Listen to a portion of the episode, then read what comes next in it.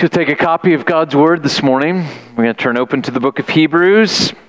If you didn't come in with a Bible, we'd encourage you to grab a Bible in front of you in the pew rack. You can turn right open to the page number, page 1007 there in the Pew Bible. This morning we're looking at Hebrews chapter 10. As we continue our way through that book, we're looking this morning at verses 19 through 23 of Hebrews chapter 10.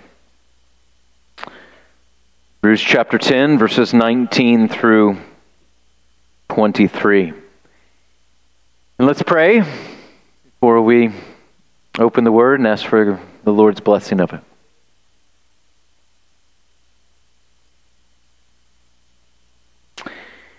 Speak to us, O Lord, we pray. We know that you are good, as we have just sung. Know that your word is good. And we pray that as it goes forth this morning, as it is read, as it is preached, that it would have your good effect upon us. Work in our midst, we pray, by the power of your Spirit. In Christ's name. Amen. Hebrews chapter 10, verses 19 through 23. This is the holy, inerrant, sufficient Word of God. Therefore, brothers, since we have confidence to enter the holy places by the blood of Jesus, by the new and living way that He opened for us through the curtain, that is, through His flesh and since we have a great priest over the house of God, let us draw near with a true heart and full assurance of faith, with our hearts sprinkled clean from an evil conscience, and our bodies washed with pure water. Let us hold fast the confession of our hope without wavering. For he who promised is faithful. And though the grass withers and the flower fades, the word of God is forever. Thanks be to God. Amen.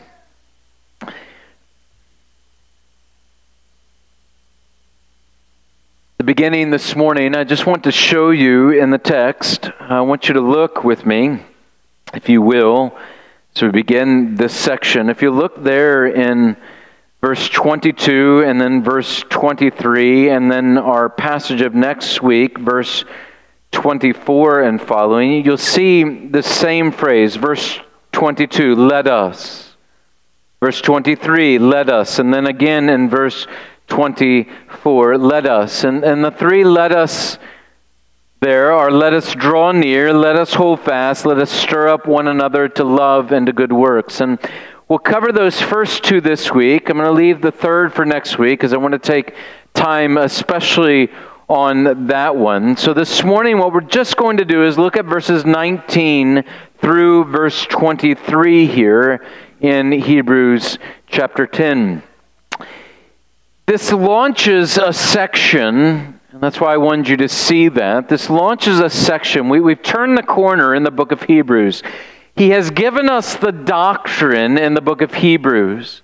And now he's going to give us the duty. He's, he's given us the precepts, and now he's going to give us the applications. This is what we believe. Now, this is what you are to do in light of what you believe. And he gives that to us here, starting in verse 19. This morning, what I want to do is look at three points together. Verse 19 through 21 are confidence. And then verse 22, I want to look at our privilege. And then verse 23, our exhortation. So the first is our confidence, the second, our privilege, and then third, our exhortation from these verses. First, our confidence, verses 19 through 21. He begins with therefore, that is, he is looking at everything that he has said for nine and a half chapters, all of this doctrine that I have given you. Therefore, in light of the, that, this. And that leads him to say this Therefore, everything that I've said, have confidence. Have confidence, he says, to, quote, enter the holy places. That is, you and I are to have confidence to come into the presence of God. Now, the writer has in mind is not where maybe our minds go, where you start to think, well, he must be speaking about heaven, that we are to have confidence to enter into heaven. No, that, that's not what he's speaking about here. An Old Testament saint was to have that kind of confidence. Whether you died in the Old Testament or whether you died this side of Christ, one who believes in God through the person of the Savior knew that they were going to be in the presence of God. That was never in doubt then, it's not in doubt now. Rather, what he's speaking about is our entrance into the Holy of Holies. The privilege we are being reminded of is that in the gospel age, in the church, the entire church has free and unfettered access to enter into the very throne room of God. That is, in worship, you and I, the church, we have the privilege of coming into the very presence of God Himself. Now, this is unique. You may not think about it, it's unique. This has not always been the case. In the Old Testament, this was not the case for most. Hardly any ever were allowed into the presence of God in worship. Think back, it was on that Day of Atonement that the high priest was allowed to go into the Holy of Holies, and he alone was allowed to go in. And he was only allowed to go in for a very brief time. Every other worshiper in Israel was, was kept at a distance. If you think of that great moment when Moses has led the nation of Israel out of Egypt and they are gathered before Mount Sinai, God will instruct Moses to tell the nation they are to set hedges around the bottom of the mountain. None of them are to come near the mountain because when his glory cloud comes down upon that mountain, if any of them touch that mountain, they will die. Only Moses was allowed to go up on that mountain. He alone. And the people were rightfully afraid. It's different. Different for us. He says, brothers, that's what he calls us, brothers. We are to have confidence to enter. He gives us two grounds for this confidence the priesthood of Jesus and the blood of Jesus. Verse 21 We have a great high priest over the house of God. In the Holy of Holies, in heaven above, we have a high priest. And the writer of Hebrews has already told us that high priest ever lives to intercede for us.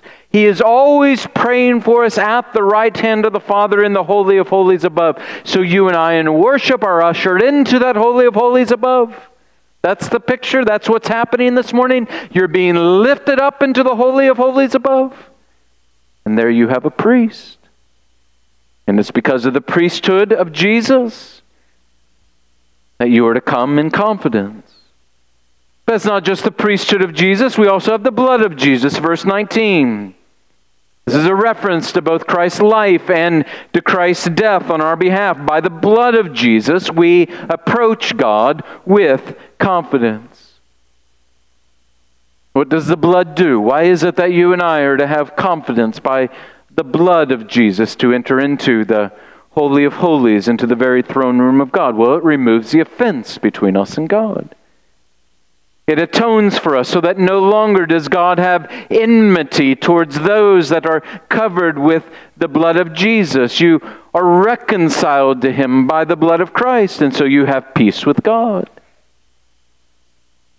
But it's also true that the blood causes not only peace without with God, but it causes peace within, within ourselves The guilt that would weigh our conscience down, make us fearful coming before Him, would inhibit our freedom, that would make us shrink like Adam and Eve, who, after they had sinned, they, they hid themselves in the bushes, shrinking from God because of the guilt of their sin.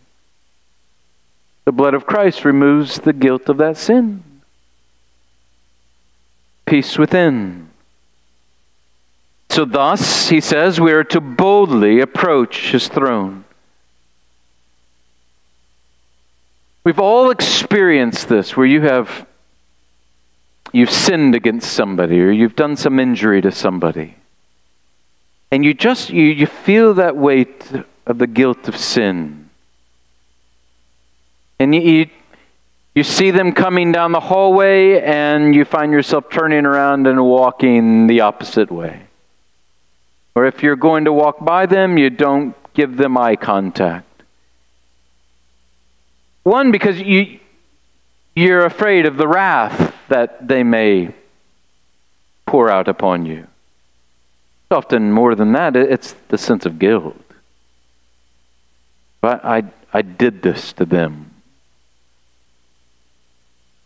And, and sometimes, even when you've asked for somebody for forgiveness and you've apologized and you say, Oh, would you please forgive me for this sin? You, you still find that when you're with them, it's just, it's just not quite right. When they talk to you, their eyes glaze over. They're always looking around at everything else but you. There's just a, an uncomfortability.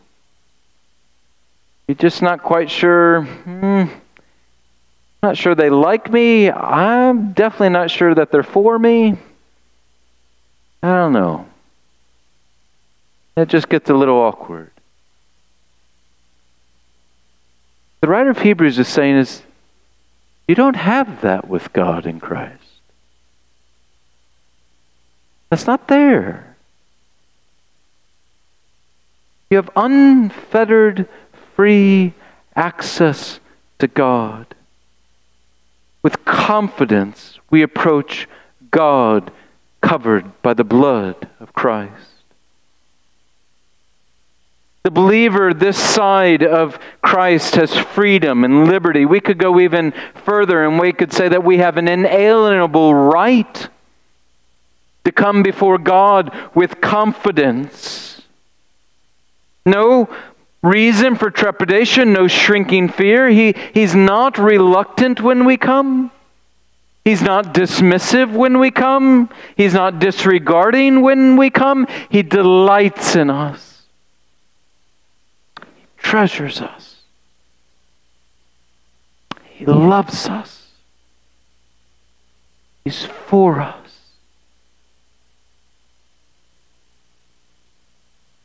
We're to approach with confidence. remember the first time that this was pressed home in my own mind. I was in a congregation and we had just sung that glorious hymn, And Can It Be? One of the best of all time. I remember a pastor got up on the platform after we'd sung And Can It Be? And I remember him just asking, he said, do you know what you just sung? That's true. We, we often sing. You, maybe you were singing this morning and you're not thinking about what you're singing. And I realized, yeah, I, I, I don't know what I just sung. Then he quoted that great verse from And Can It Be? Bold, I approach the eternal throne claim the crown, Christ my own.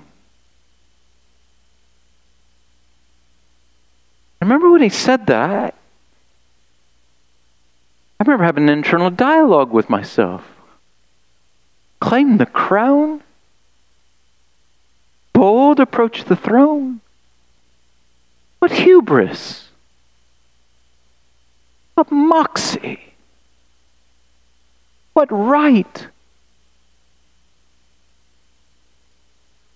And I remember having that glorious thought. I have every right. every right. Bold, bold to approach the throne. Paul was saying in Galatians that, that Christ came so that we might receive adoption as sons. And this is what he says, and because you are sons. God has spent, sent the Spirit of His Son into our hearts, crying, Abba, Father. You are His child. He is your Father. He has sent His Spirit to take up residence in you. Bold. But then you have to tie these two passages together. Then in 2 Corinthians 3, he does this. He says, Now the Lord is the Spirit that same Spirit that's taken up residence in you. Now, the Lord is the Spirit, and where the Spirit of the Lord is, there is freedom. Free. Free to come. Free to come boldly before His throne. In fact, the author of Hebrews calls it in verse 20, he calls it the new and living way, new as opposed to the old, living, and that it opens up life. It opens up life eternal with this God. Never to be shut again. The old has disappeared. In the Old Testament, when the priest would go in on the Day of Atonement, when he would go into the Holy of Holies, he would pass through that curtain that separated the holy place from the Holy of Holies. And as he passed through that curtain, as curtains do when you pass through them, that curtain would then close. And when he was within, everyone else was barred without. None were in but him. But as the writer of Hebrews has already told us, and as we know from the Gospels, on that day when Christ was upon the tree and he died that atoning death for sinners, that curtain between the holy place and the Holy of Holies, it was torn from top to bottom. But the writer of Hebrews says here, interestingly, is the way was opened by the sacrifice, by the new and living way that he opened for us through the curtain, that is, through his flesh. Because his body was torn, God has been unveiled. Way is open. It's open. And that curtain, it can't be closed any longer. It's been opened by the blood of Christ. And so you are to have confidence to enter in by the blood of Christ. As Kent Hughes said, while arrogance can never be the Christian's way, confidence must mark his life. Confident. Confidence. Second, our privilege. Verse 22 he points out that we draw near having, he says, been cleansed. And he uses this language. He says, hearts sprinkled clean and bodies washed with pure water. If you think back to the old covenant, blood was sprinkled upon the congregation outside the tent of meeting, and then blood was sprinkled upon the priest, and then blood was sprinkled upon the mercy seat. And now we are told in this passage that our hearts are sprinkled clean by the blood of Christ. Now, this is a side point, but this is one of the reasons that in the Reformed Presbyterian tradition we emphasize as the main mode of baptism sprinkling and pouring. Because throughout the scriptures, cleansing was done by sprinkling. And baptism is a sign of sprinkling, of this being your heart being sprinkled clean, is a seal of the fact that your heart has been sprinkled clean. So we primarily sprinkle for that reason. It's fulfilled in Christ.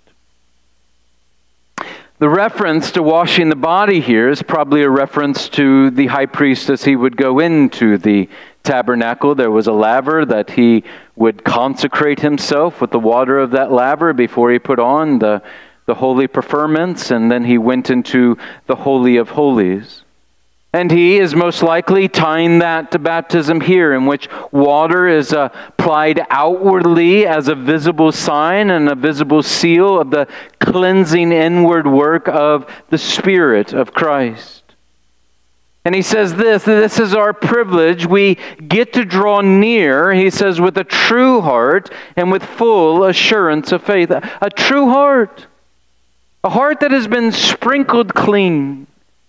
Or you'll remember just from our passage last week where he quotes from the new covenant and the new covenant promise that when the Spirit comes, he's going to take our hearts of flesh and he's going to make them new and give us new hearts and write his law upon our hearts. We worship and privilege like none before us have ever worshiped.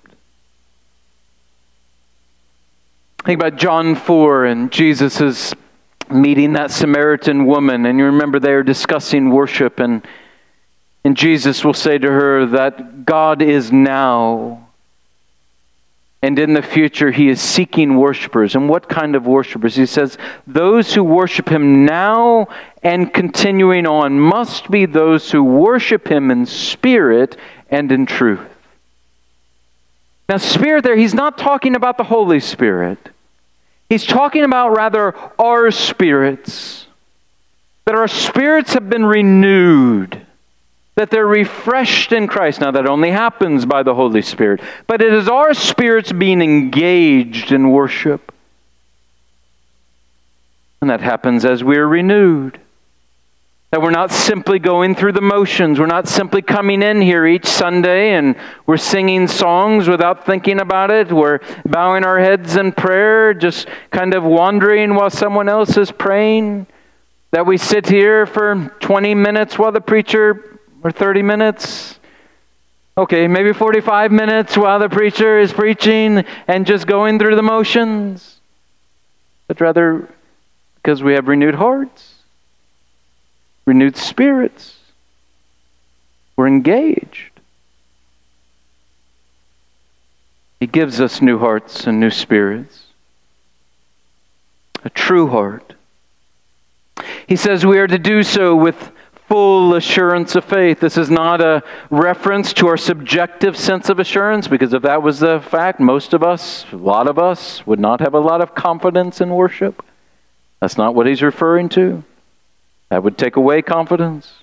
No, he's rather speaking about our full confidence that Christ's sacrifice and Christ's mediation on our behalf is sufficient for us in worship. That is, that when you come in here, you know that you're weak, but Christ is strong. You know that you're a sinner, but you know that He is perfect. You know that your prayers are like filthy rags, but his are unstained, and he's sufficient. So you come in here, you draw near with assurance. You believe that Christ is enough, his death, his ministry on our behalf is enough.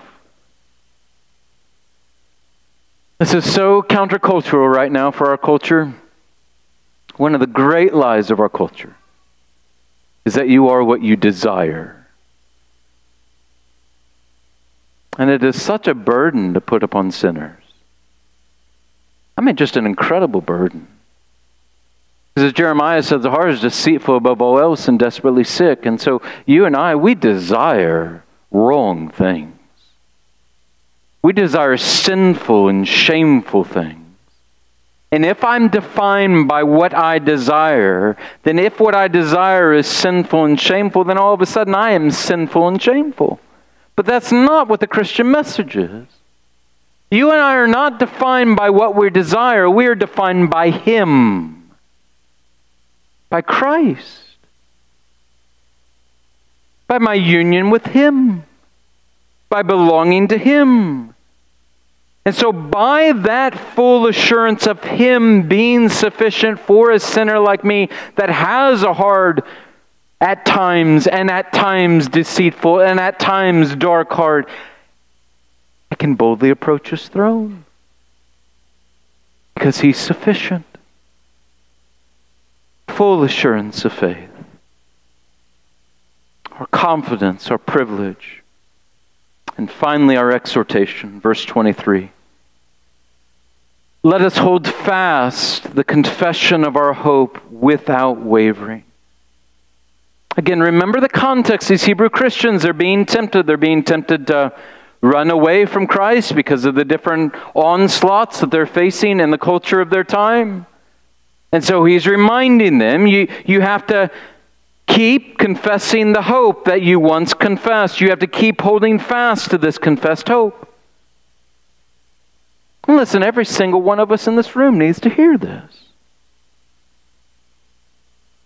Every single one of us that has confessed faith in Christ needs to hear this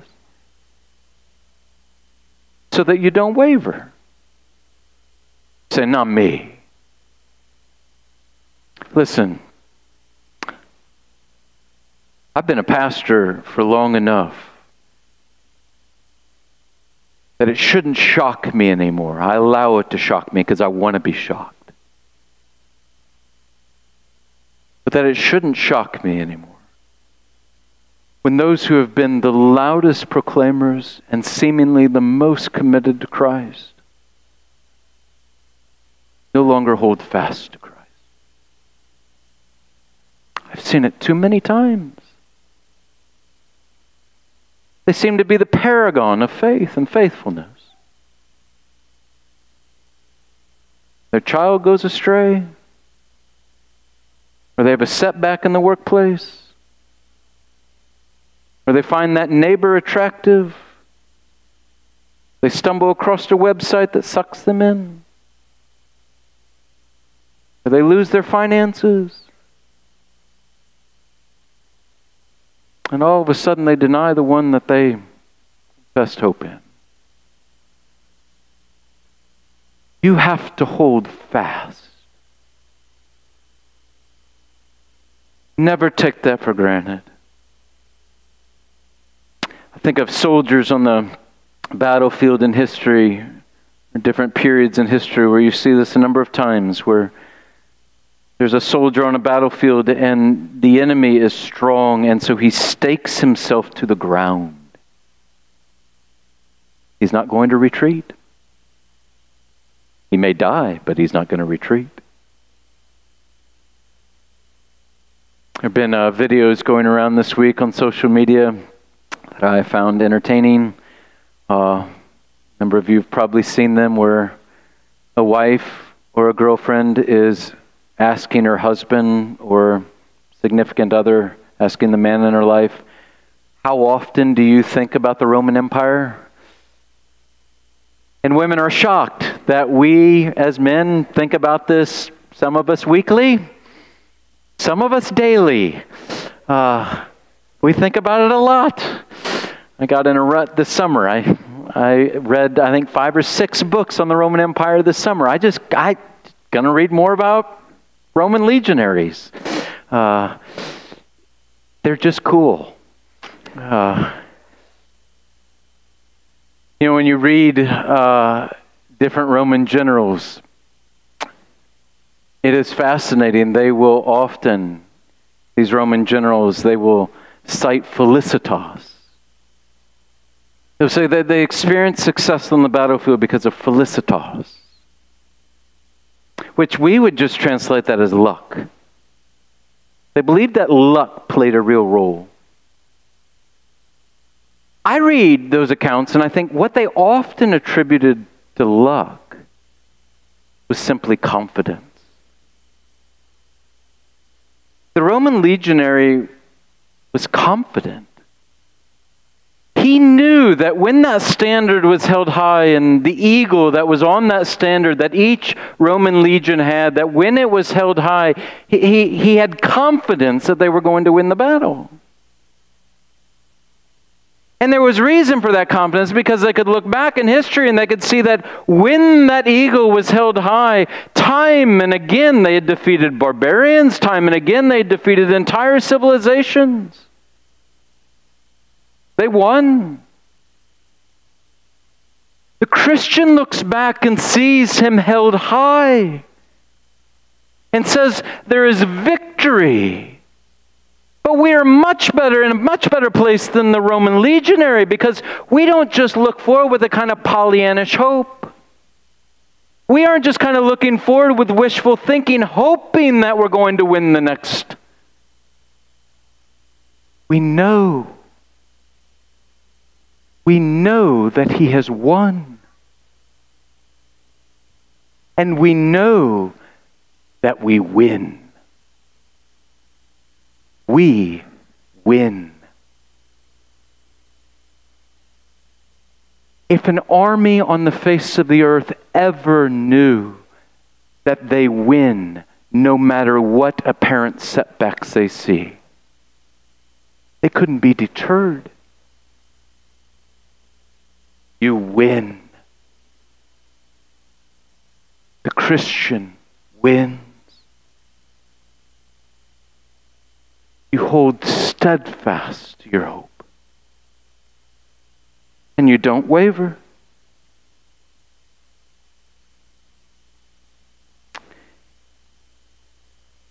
Fight on, and you'll notice here we have the great safety net of God's faithfulness undergirding us. so rob ourselves of the confidence that we're supposed to have. John Owen, the great 17th century theologian, said this. He said, There is not anything that the Lord is more troubled with us for, if I may say so, than our unbelieving fears that keep us from receiving that strong consolation which He is so willing to give us. The consolation, the peace, the hope, the confidence. He's promised it. He's given it to us. It's yours, Christian. You just got to press it home. You just have to hold fast to it. Now, you notice the exhortation as he says, let us. That is, there's a corporate sense to this as he's saying that. And yet, even as we say that there's a corporate sense, let us, it's the plural. He's speaking to Christians as a whole. But you'll note that that's only possible as you and I do so individually. You have to hold fast. In a very, very real sense. This is not a, a corporate endeavor. Even as it is, as we'll touch on next week, you need the church. But you can't rely on me for this. I can't rely on you for this. I can't hold fast for you. You can't hold fast for me. Your mom and dad can't hold fast for you. Your spouse can't hold fast for you. You, you must hold fast.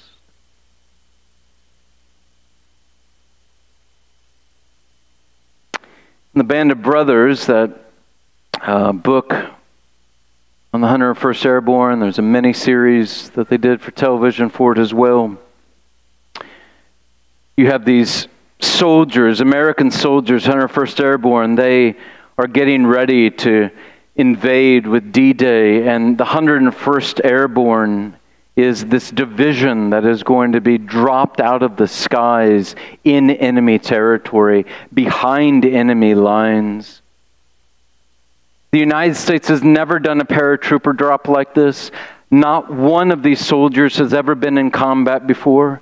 They are weighed down with all kinds of gear and as they are flying at night through the air and they cross over the English Channel and they enter into France, anti aircraft fire is exploding everywhere around them. They're watching out the windows and out the open door. They're watching as other planes within their division are exploding and falling to the ground.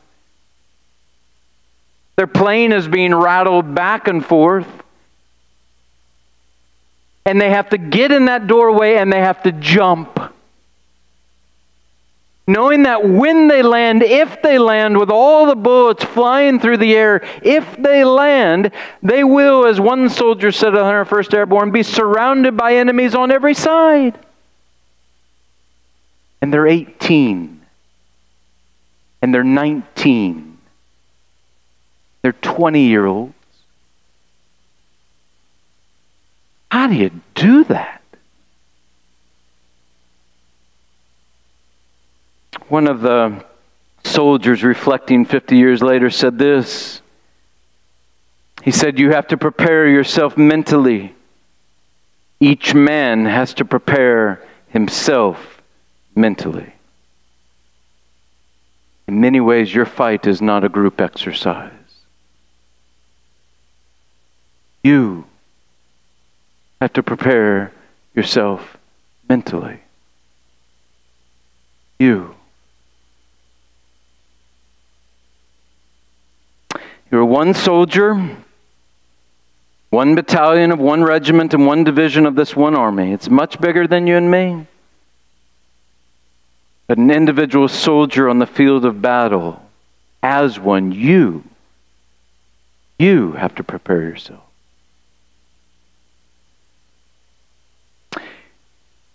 I grew up in the 80s. Some of you that grew up in the 80s, you were wasting your time watching My Little Pony and the Smurfs. Uh, I was not. I was watching G.I. Joe. Uh, so I was helping to save the world from Cobra Command and Shadow and Mindbender. And uh, at the end of every one of those episodes, they would equip us as soldiers on the battlefield. And they would give some moral lesson at the end of the episode. Then they would always say the same thing. And knowing is half the battle. And then every young boy would say, G.I. Joe.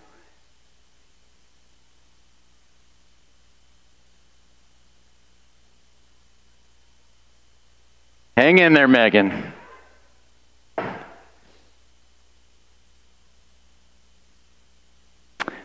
Knowing's half the battle. Knowing that, as the writer says here, he who promised is faithful. Knowing that's half the battle. The other half is pressing it home. You have to hold on to it.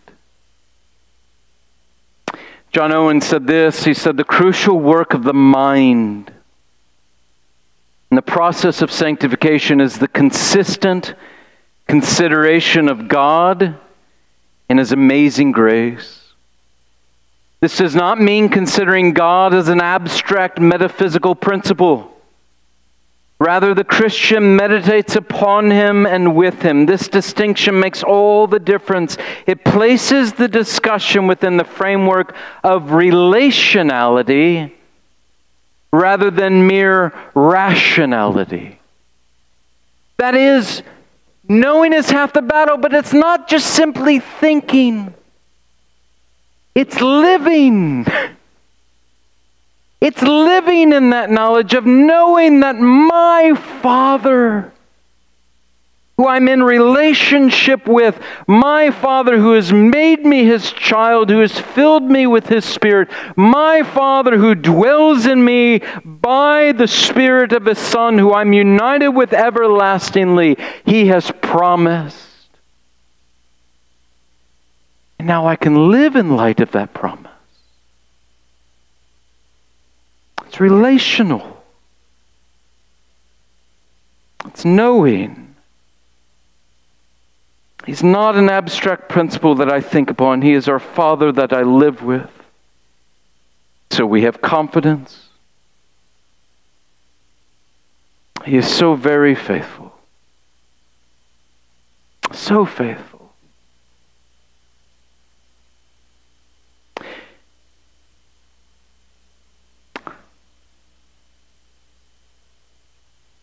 I don't have confidence I don't have confidence to boldly approach his throne in myself. I'm weak. I'm a sinner. Even in Christ, I'm not the man that I'm supposed to be. You see, what he's pointing out here, huh, but in Christ, you're to boldly approach this throne. And not just a moment, but time and time again. Why? Because you're welcome time and time again. It, it's, it's never disregard. It's never just, ah, oh, here comes Jason again. No. Boldly approach his throne. and enjoy our privilege of drawing near with a clean conscience and a true heart and a renewed spirit. And we have to hear the exhortation to hold fast, knowing He who promised is faithful. He's faithful. His. He's yours if you're in Christ. He's faithful. Your blood bought. Have confidence. Hold fast. Let's pray. Father, we thank you for your amazing grace. You take such wretched sinners and make them sons, such rebels, and you allow us to be worshippers of yours before your throne. Thank you for giving us this grand privilege. Help us to hold fast when your faithfulness is undergirding us and it's the soft net into which we get to fall into over and over again. That be true of every single one of us in this room. In Christ's holy name.